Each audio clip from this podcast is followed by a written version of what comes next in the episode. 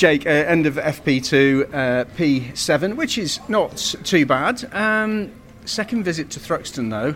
Let's just think back to the first one. You've got a lot to live up to. I know, yeah. Set the bar too high, didn't I?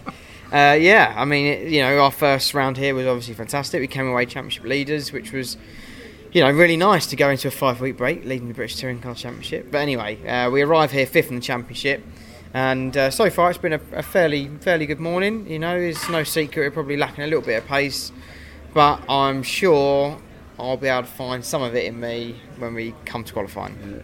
Um, at the moment, sun's shining, and I think it's probably fair to say it's going to be um, dry for qualifying, and, and more than likely dry for most of tomorrow, um, which is, is sort of good and bad, really. I mean, given how you did last year in the wet, uh, several inches of wet on, on slicks, um, it's going to make for a different weekend, isn't it? Yeah, it will be different. You know, I mean, um, it's you know we- we're seeing the Hondas at the front again, which you know it's a very Honda dominant circuit. It has been with most of its life, I think, really. So, yeah, it's going to be a challenge, but ultimately, you know, I just need to keep scoring those points. You know, I'm still in the championship fight, and we just need to keep scoring, keep scoring, and have some as many good results as we possibly can. And you know, hopefully, we just need to be in that fight at the end of the year.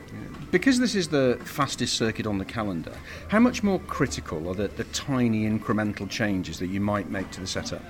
Yeah, I mean, it, you're right. It's you obviously go a lot faster, therefore the changes you make tend to be more sensitive because you're going that much faster. You know, it's not a slow circuit, so um, yeah, it is small movements to the to the setup to make it work, and you know that's what we're finding. Really, it's just small tweaks here and there. It's a very different situation to when we were here back in when May. May, seems ages ago, Yeah, a long it? time ago. So very very different set of circumstances, very different weather. You know, and um, yeah, it's it's proving not challenging, but just different, and we're just getting our heads around it. Um, you must have podiums as your main focus, but certainly consistency in point scoring this weekend. That's exactly it. Yeah, podiums and points. Um, if we can step on the podium again this weekend, be fantastic.